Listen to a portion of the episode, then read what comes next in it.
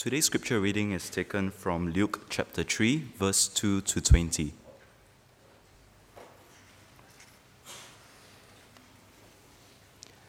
Luke chapter 3, verse 2 to 20.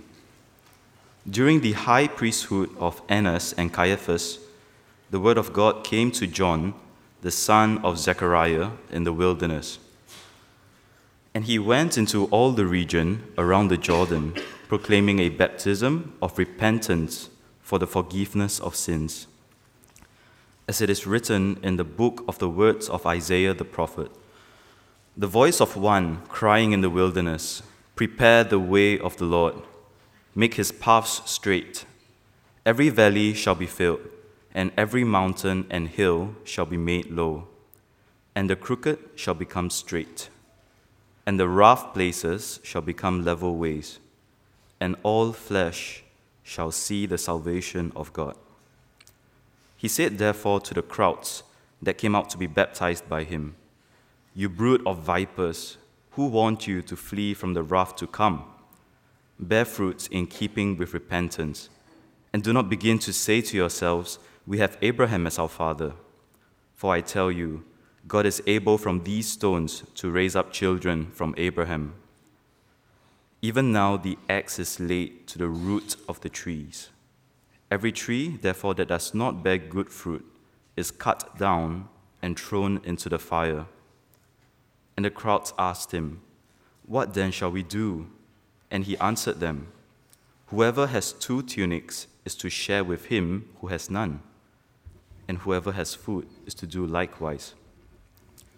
Tax collectors also came to be baptized and said to him, Teacher, what shall we do? And he said to them, Collect no more than you are authorized to do. Soldiers also came also asked him, And we, what shall we do? And he said to them, Do not extort money from anyone by threats or by, or by false accusation, and be content with your wages. As the people were in expectation, and all were questioning in their hearts concerning John, whether he might be the Christ. John answered them all, saying, I baptize you with water, but he who is mightier than I is coming the strap of whose sandals I am not worthy to untie. He will baptize you with the Holy Spirit and fire. His winnowing fork is in his hand to clear his threshing floor and to gather the wheat into his barn. But the chaff he will burn with unquenchable fire. So, with many other exhortations, he preached good news to the people. But Herod the Tetrarch, who had been reproved by him for Herodias, his brother's wife, and for all the evil things that Herod had done, added this to them all that he locked up John in prison. This is the word of God.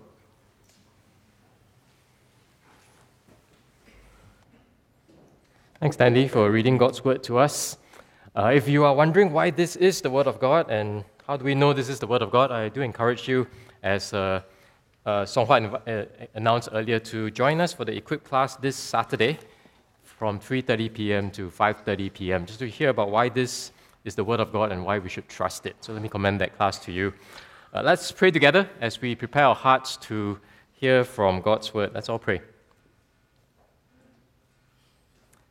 Dear Father, we thank you for how you have spoken. And Father, we thank you that your Word is true and we can trust it.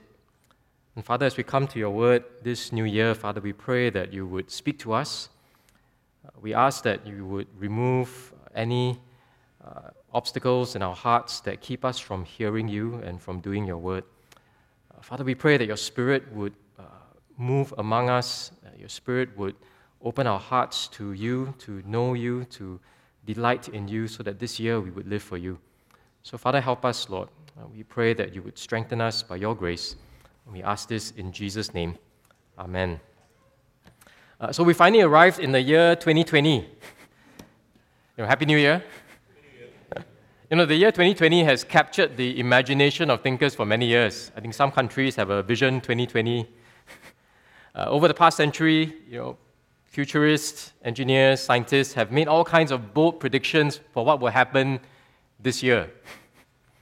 You know, according to Wired magazine in 1997, yeah, those of you who were old enough to remember 1997, uh, this is the year when humans will travel to Mars.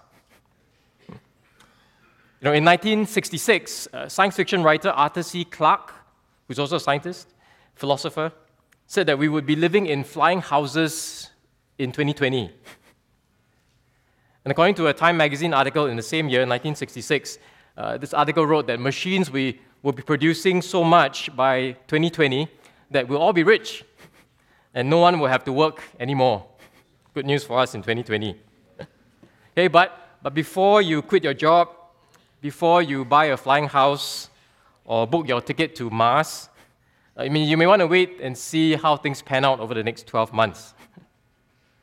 uh, but seriously, what are we preparing for this year, you know, 2020? You know, some of us may have made resolutions and plans, and some of us may have uh, made plans to change, right? To, to do more of something and maybe to do less of something else or some, some other things, to, maybe to stop doing certain things. You know, yesterday, Claire, Claire and I do what we normally do for the new year. We spend the day just thinking about the past year, you know, reflecting on what was past, and then we plan ahead for this coming year. You know, we, we set goals and we make plans, hopefully, to accomplish those goals. And maybe some of you have done the same thing as well as you reflect on this coming year, you know, what, what, what you plan to do. You know, last week, uh, Pastor Ian challenged us to think about what we are waiting for. So today, our text in Luke's Gospel challenge us, challenges us to think about how we are preparing for what is to come. So, very good text for a new year. How are we preparing for what is to come? And as we heard last week, when we think about waiting, uh, waiting in Scripture is not passive, but waiting is active. So last week's text kind of ties in very well with this week's sermon as well. You know, as we wait, we're not passively waiting, but we are actively preparing for what's to come. You know, the challenge of preparing for what's to come, preparing for the future, is that we can't always be sure that our plans and expectations will actually come to pass. You know, like these predictions that have been made of the year 2020, predicting the future is a tricky business. You know, but what if there is a future that we can be absolutely sure of? Shouldn't we be preparing for that? If there's something you know that absolutely will happen, you know, wouldn't you want to prepare for that? We began our sermon series on Luke's Gospel in the run up to Christmas, and so far we've heard about Jesus' birth and his childhood. And here in our passage that was uh, read for us by Stanley, we fast forward about 20 years to the time just before Jesus begins his public ministry. And this is the year AD 29. And our passage tells us that it is the 15th year of the reign of Tiberius Caesar. Pontius Pilate is the governor of Judea. Herod Antipas, who's the son of Herod the Great, ruled Galilee, and his brother Philip ruled Iturea and Trachonitis. Lysanias ruled Abilene. And during this time, we're also told Caiaphas was the high priest, although his father in law, Annas, uh, the former high priest, was still a powerful influence. So, so that's the historical setting, AD 29. And into this complex historical, political, religious landscape comes this man. His name is John, and Luke tells us he's the son of Zechariah.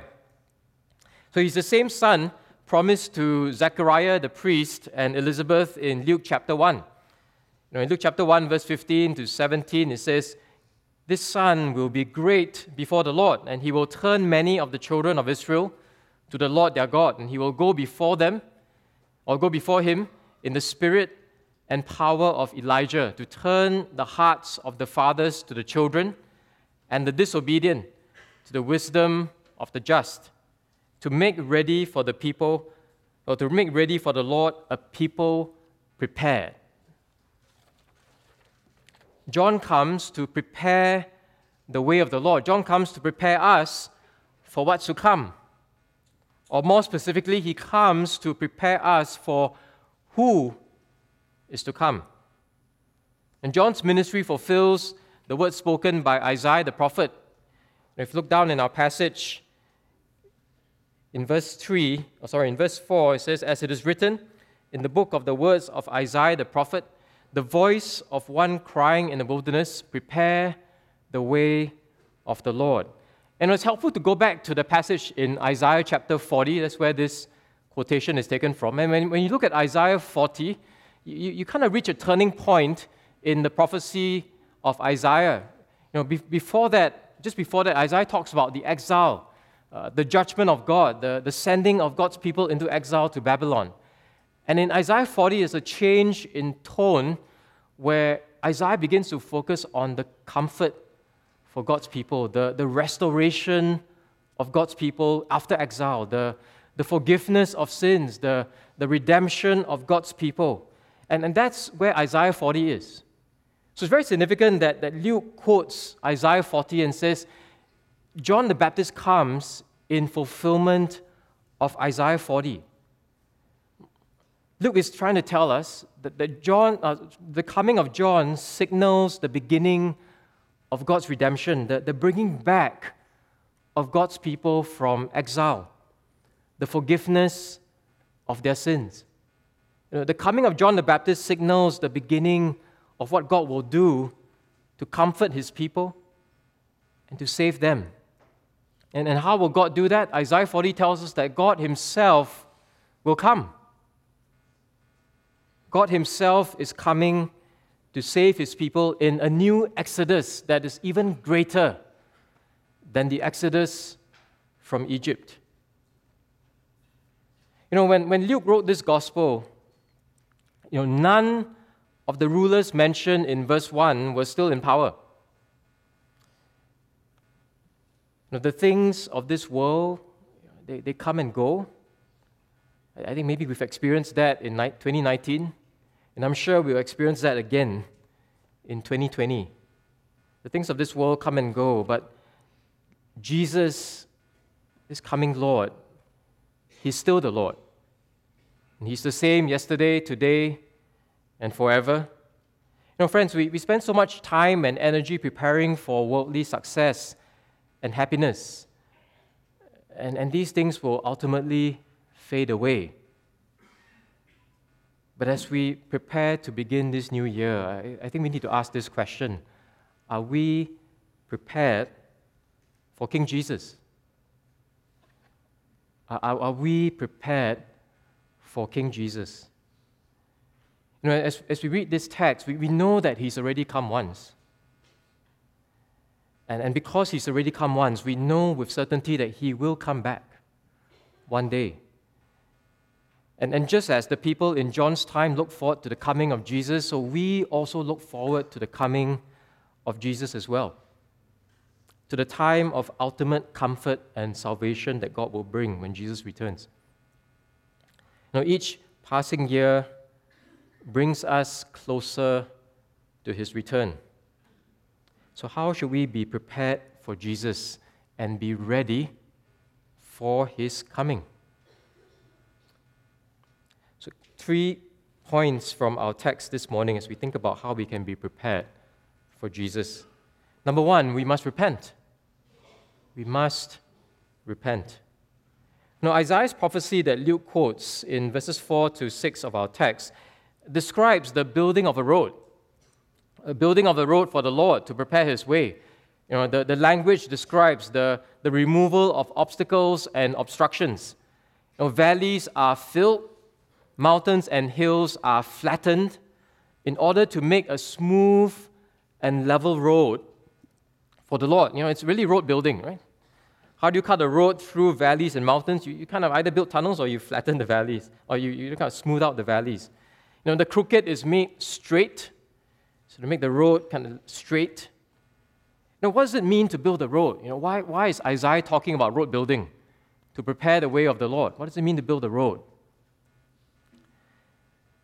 Luke tells us in verse 3 in our text You know, after a period of silence of more than 400 years, God again speaks through his prophet, and his prophet is John. And John comes with a very simple message. You know, John comes in fulfillment of Isaiah 40. You know, this is how the road for the Lord will be built. So, how would it be built? John says, Repent. Right, repent. His message is a, base, is a simple one. He says, Repent. You know, he preaches a, a baptism of repentance for the forgiveness of sins. So, to prepare the way of the Lord, John says, This is what we must do. We must turn back to Him. Turn back to Him. Repent.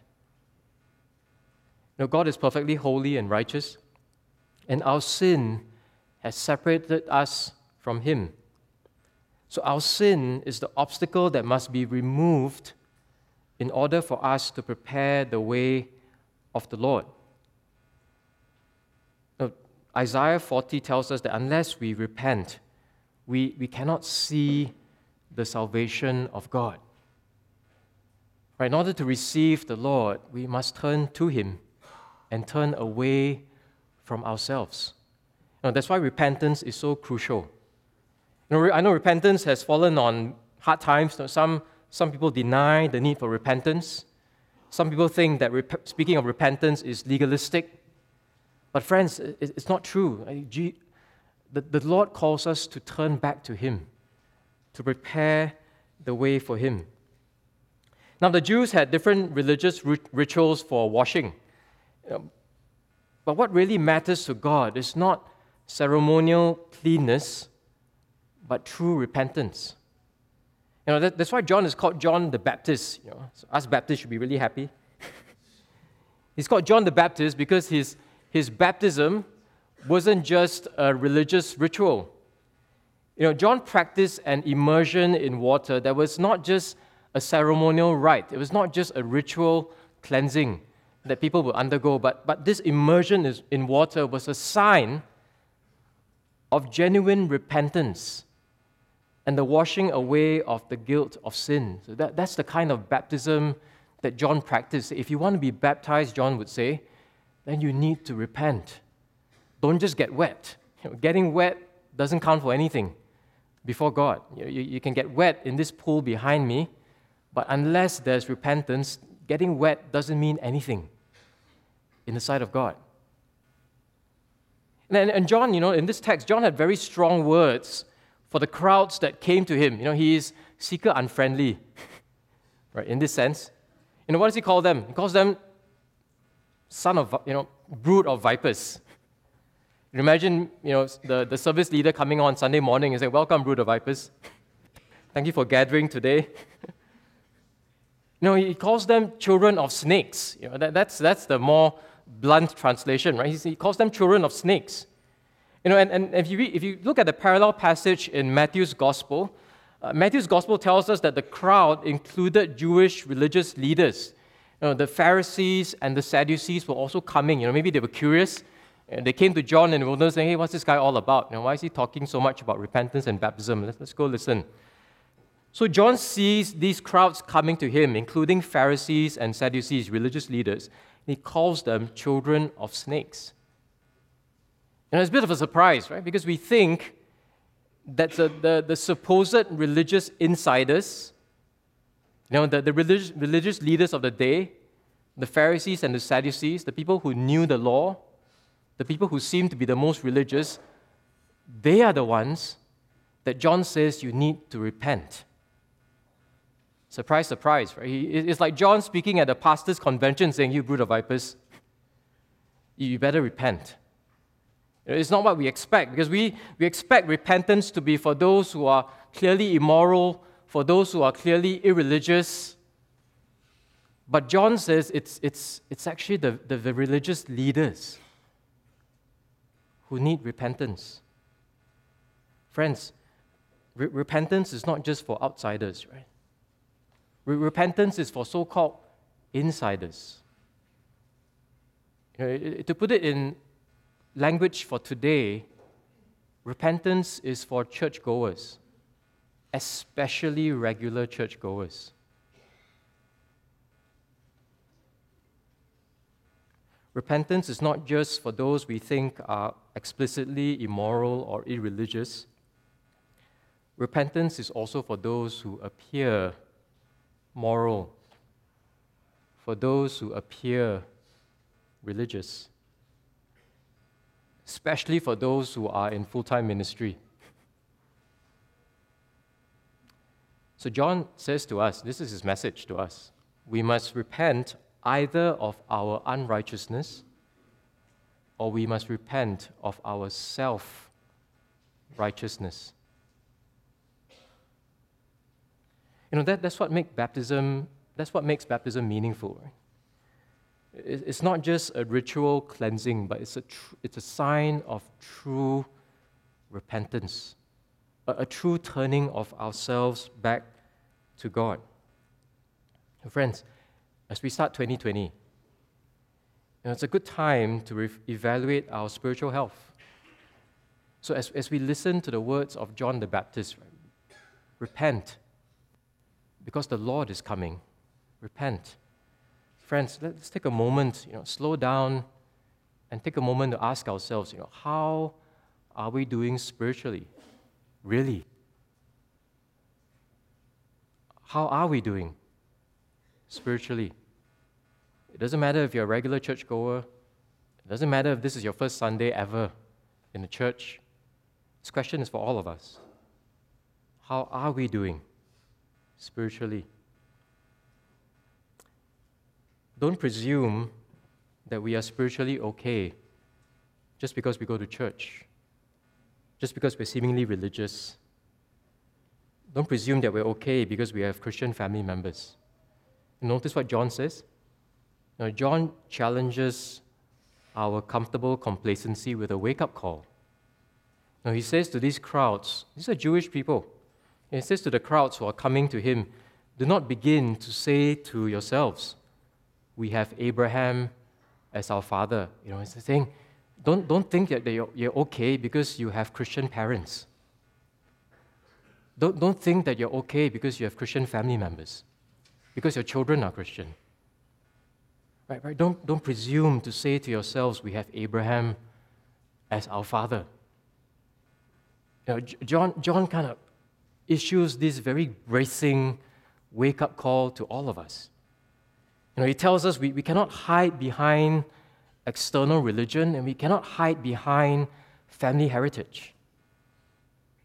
Because God looks at our hearts, and every one of us must give an account to Him, and every one of us must ask ourselves Am I truly repentant before God? And, and John speaks about the urgency of repentance in verse 9. Uh, we, we need urgently to repent because God's judgment is coming. You know, verse 9, even now, the axe is laid to the root of the trees. And every tree, therefore, that does not bear good fruit is cut down and thrown into the fire. You know, friends, this is a life and death question, right? You know, this is a bracing text for the new year, I know, you know, but, but these are urgent life and death matters. You know, repentance is not trivial. Indeed, Jesus says the same thing in later part of Luke's gospel. You know, Luke chapter 13, Jesus says, you know, unless you repent, you will all likewise perish. That's Luke 13, verse 3. So we need to repent, we must repent. So, but, but what does repentance mean? What does it mean to repent?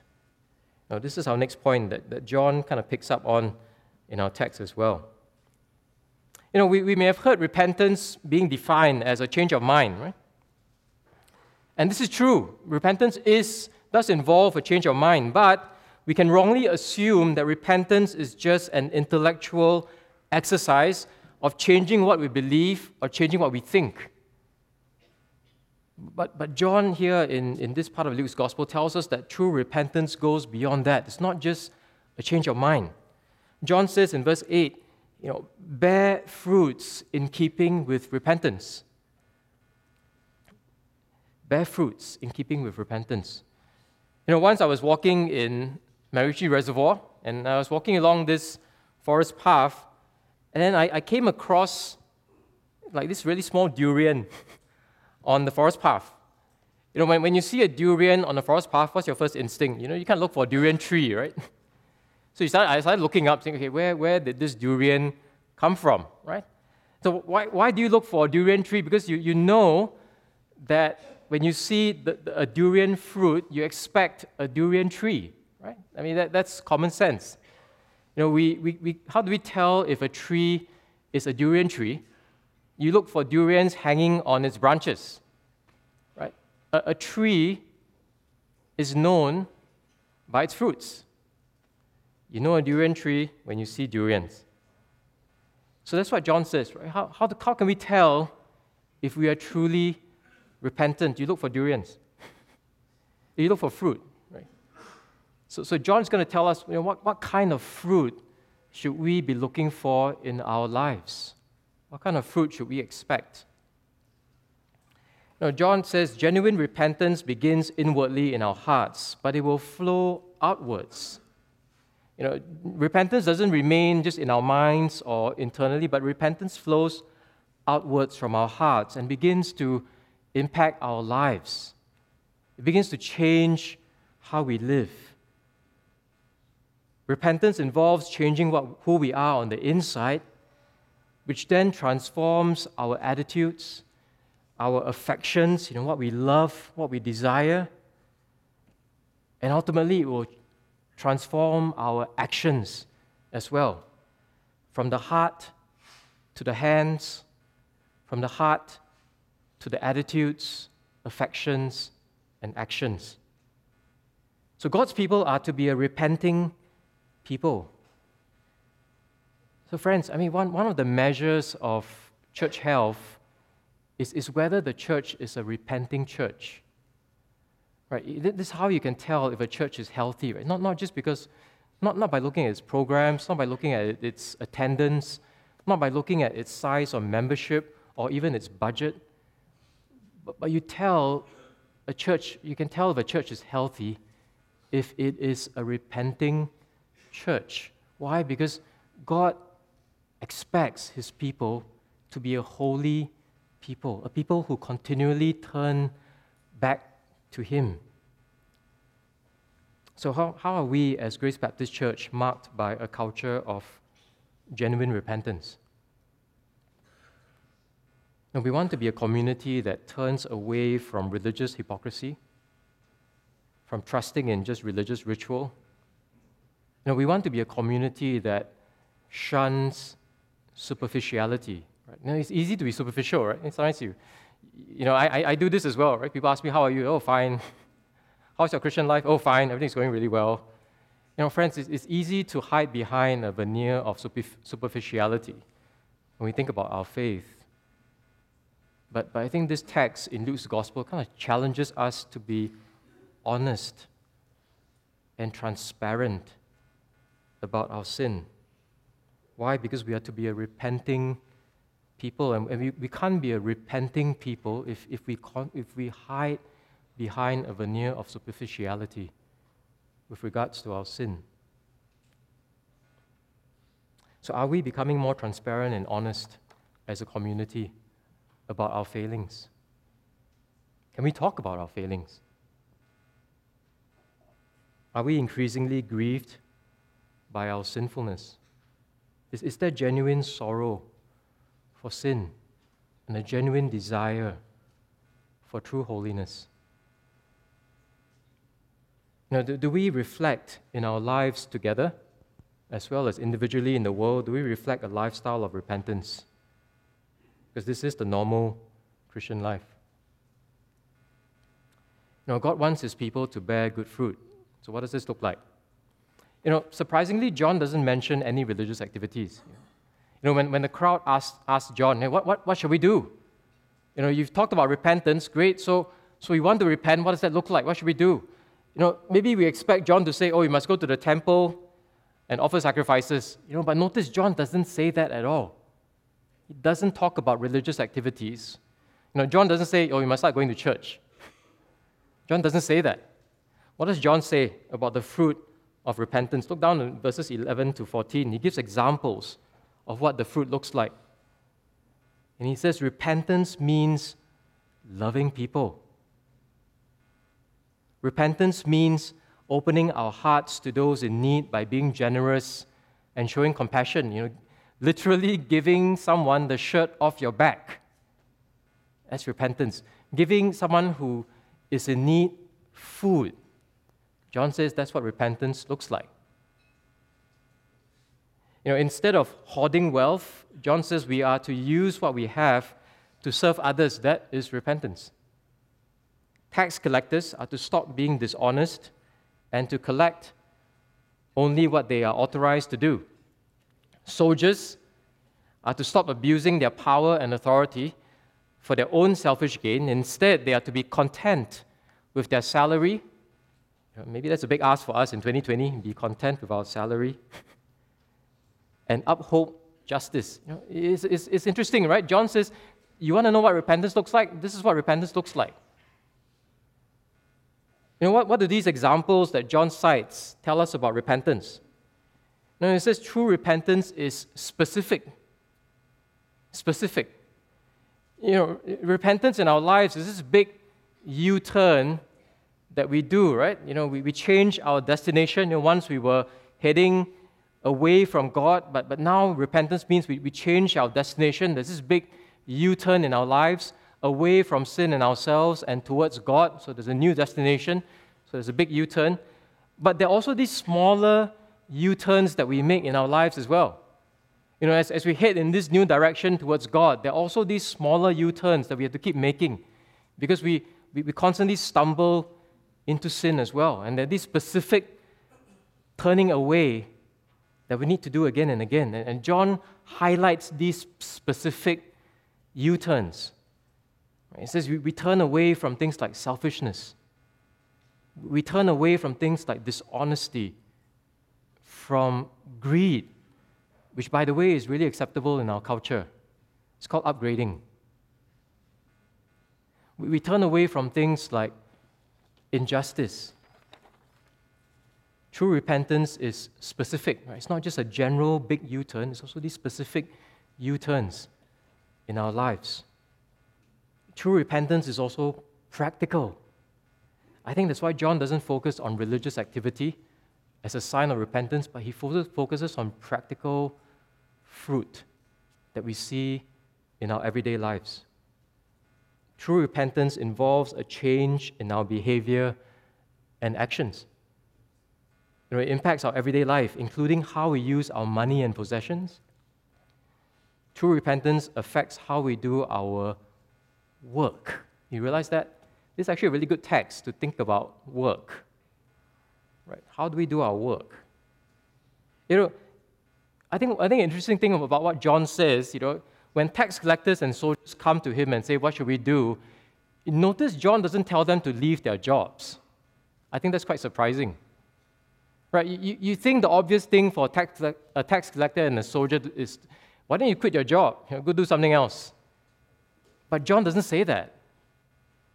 It's quite surprising, right? Because in that culture, tax collectors and, and soldiers had a really bad reputation for being dishonest and unjust that was the prevailing culture in that day. You, know, you, you wouldn't trust a tax collector. In fact, it was so bad that tax collectors weren't allowed to give testimony in court because no one trusted them. But, but John tells these tax collectors, you know, keep your job. Don't have to leave your job. Don't have to change what you do for work, but change how you do your work. That's what's more important to God, right? It's not just what you do for work, but how you do your work. You know, I realize that it's a new year for, for us, and some of us may be thinking of changing jobs this year, you know, especially after bonus time.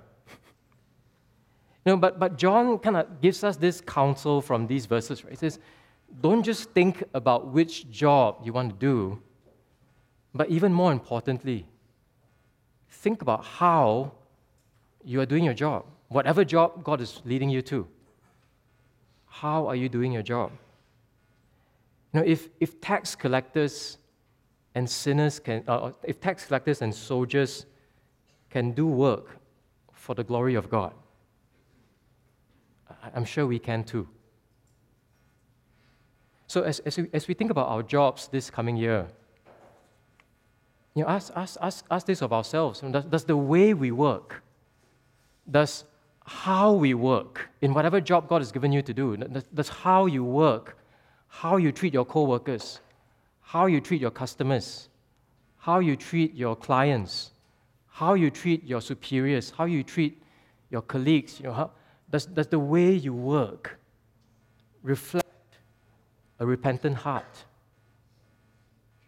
Does, does the way you work. Reflect a heart that trusts God, that rests in Him? Now, friends, true repentance is not seen in religious activity. True repentance is seen in everyday life. It's very practical. So true repentance is not seen in how you are at church. Actually, true repentance is seen in how, how are you from Mondays to Saturdays, at your jobs, in your families, in your marriages, in your parenting, in, in how you relate to your parents. I mean, true repentance is seen in all these things, not in religious activity.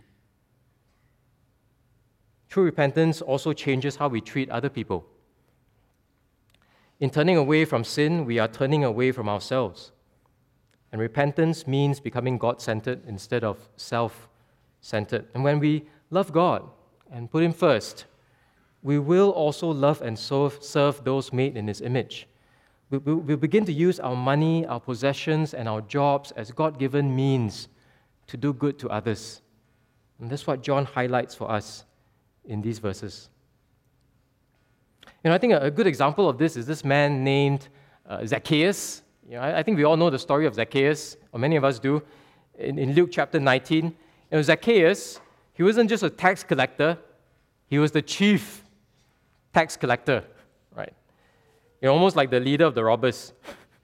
Know, he's the, he was the chief tax collector who had made immense riches for himself dishonestly by skimming, right? By, by, by charging more taxes than he should. But then he sees Jesus from a tree, right? He climbs a tree, sees Jesus, and then he wants to repent. He wants to come to Jesus to prepare himself for the Lord. You know, he comes to Jesus and he expresses this heart of repentance to Jesus. He says to Jesus, Behold, Lord, the half of my goods I give to the poor, you know. And if I have defrauded anyone of anything, I restore it fourfold, which is more than what the law required. And you notice in, in Zacchaeus' words, you see how his repentance was specific, it was practical, and it changed how he treated other people.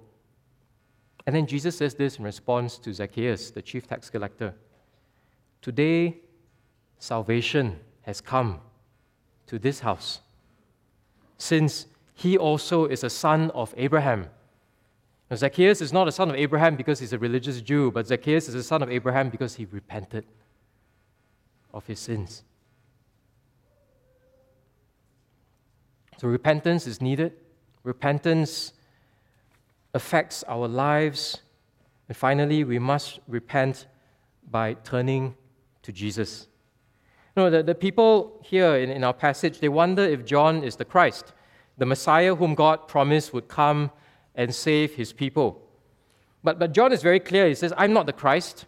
I am just a forerunner. Right? I, I'm the trailer. The movie is coming after me. Uh, John says, I'm inferior to the Christ who is coming. You know, untying the master's sandals is something only the lowliest of servants would do. But John says he's not worthy to even untie the sandals of the coming Christ. John is saying, you know, I, I must decrease, he must increase.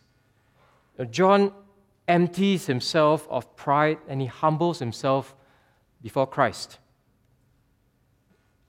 Jesus is the Christ who is worthy of our complete worship. And then here in our text, we repent by turning to Jesus, by trusting in Him to save us from our sin. You know, our, our theme for the year, you know, you might notice on our slides, our theme for the year is radical dependence. What does that mean? What does radical dependence mean? I think simply it means that this year, we as a church, we want to focus on how are we placing our trust entirely on God? How are we trusting entirely on God's Son, Jesus Christ, in our lives, every part of our lives, in our work, in our families, in our relationships? How are we placing our trust in Christ alone? Instead of trusting in what we can do, in our own strength and wisdom, we are to be radically dependent on Christ as we look to Him and rely on Him alone. Jesus lived the life that we should have lived, a life of perfect obedience to God. And later on in Luke's gospel, we, we see that Jesus died the death that we should have died in order to bear the judgment for sin and bring us back to God. Forgiveness comes through Christ alone. And friends, trying to repent without Jesus is like trying to save ourselves through better morality or religion. You know, only Jesus has the power to save. Only Jesus. You know, John's water baptism was a sign of repentance. But the baptism that Jesus will give to his people is what makes repentance possible. Right? It's not a sign, but it's the, substance, it's the substance of true life and repentance. Jesus enables us to truly repent by baptizing with the Holy Spirit and fire. That's what John says. You know, don't, don't look at me, don't trust in my baptism, but look at this coming one. Look, look at the Messiah who will baptize you with the Spirit and with fire. He's the one who is truly able to save. That's what John says. So, friends, as, as we think about repentance, repentance doesn't mean we clean ourselves up in order to come to Jesus. No, that's not repentance. Repentance means we, we turn to Jesus because only He can make us clean. So, so don't wait until you clean yourself up before you come to Christ, but rather come to Christ with your sins and your failings and, and find true rest in Him. That's what repentance is. You know, how, how does Jesus make us clean? He baptizes us with the Holy Spirit. Now, we, we are dead in our sin, but the Spirit gives us life. God breathes life into dry bones and makes us alive by giving us His Spirit. And through the Spirit's work, God gives us new hearts to love Him, to trust Him, and obey Him. And the Spirit cleanses us of sin from the inside out. Now, God promised in the Old Testament to do this for His people. And He says through Ezekiel the prophet, I will sprinkle clean water on you, and you shall be clean from all your uncleannesses. And from all your idols I will cleanse you, and I will give you a new heart, and a new spirit I will put within you. And I will remove the heart of stone from your flesh and give you a heart of flesh. And I will put my spirit within you and cause you to walk in my statutes and be careful to obey my rules. Friends, that's what it means to be baptized by the Holy Spirit. Now, fire refines and purifies anything that can hold up under its heat. We are purified when Jesus bears the heat of God's judgment for us. But fire also burns and destroys. And if we reject Jesus, then we will have to face the full force of God's judgment ourselves. So, where do we stand with regards to Jesus? We read earlier in Luke chapter 2 that Jesus is appointed for the fall and rising of many. Now, Jesus will divide humanity in two. On one side, those who know him and follow him, and on the other side, those who don't. Those who refuse to come under his rule, his lordship. No, that's what John says here in, in verse 17. You know, the wheat will be separated from the chaff. Jesus will come and his winnowing fork is in his hand to clear his threshing floor and to gather the wheat into his barn. But the chaff he will burn with unquenchable fire. So we're either purified by the refining fires of Jesus, or we will face the, destruct, the destructive fires of his judgment. Are we prepared for King Jesus? Are we prepared for King Jesus? John preached the good news, but not everyone listened. You notice at the end of our text, some, like Herod, chose their own sin rather than Jesus. The light has come into the world, and people love the darkness rather than the light. But, friends, the good news is that the light of life still shines in the darkness of our sin. So, wherever you are, whatever you struggle with, the light of life still shines for you. And as we begin this new year, there may be many things that we want to change. But, friends, are we prepared to come to Jesus and experience His power to change? Will we repent and turn to Him this year? This day, in fact. Let's pray together.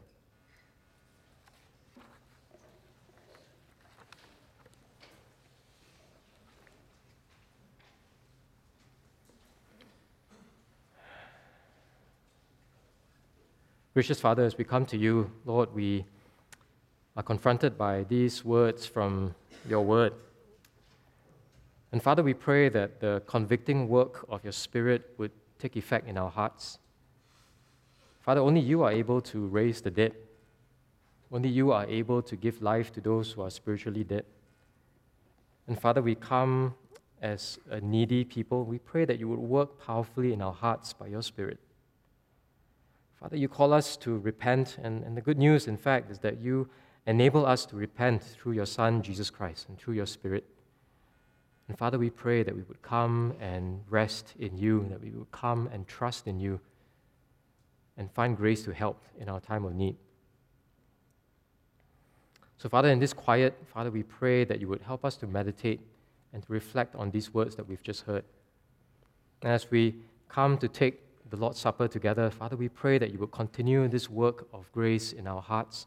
We pray that you reveal Christ to us. Help us to see the beauty of Jesus as we remember his death. Help us to see how he is the only Savior for sinners, that we would eat together and rejoice in your saving power. So, Father, we commit these things to you. We pray for your help. We ask this in Jesus' name. Amen. I'd like to invite the servers forward who will wait on us as we partake communion together.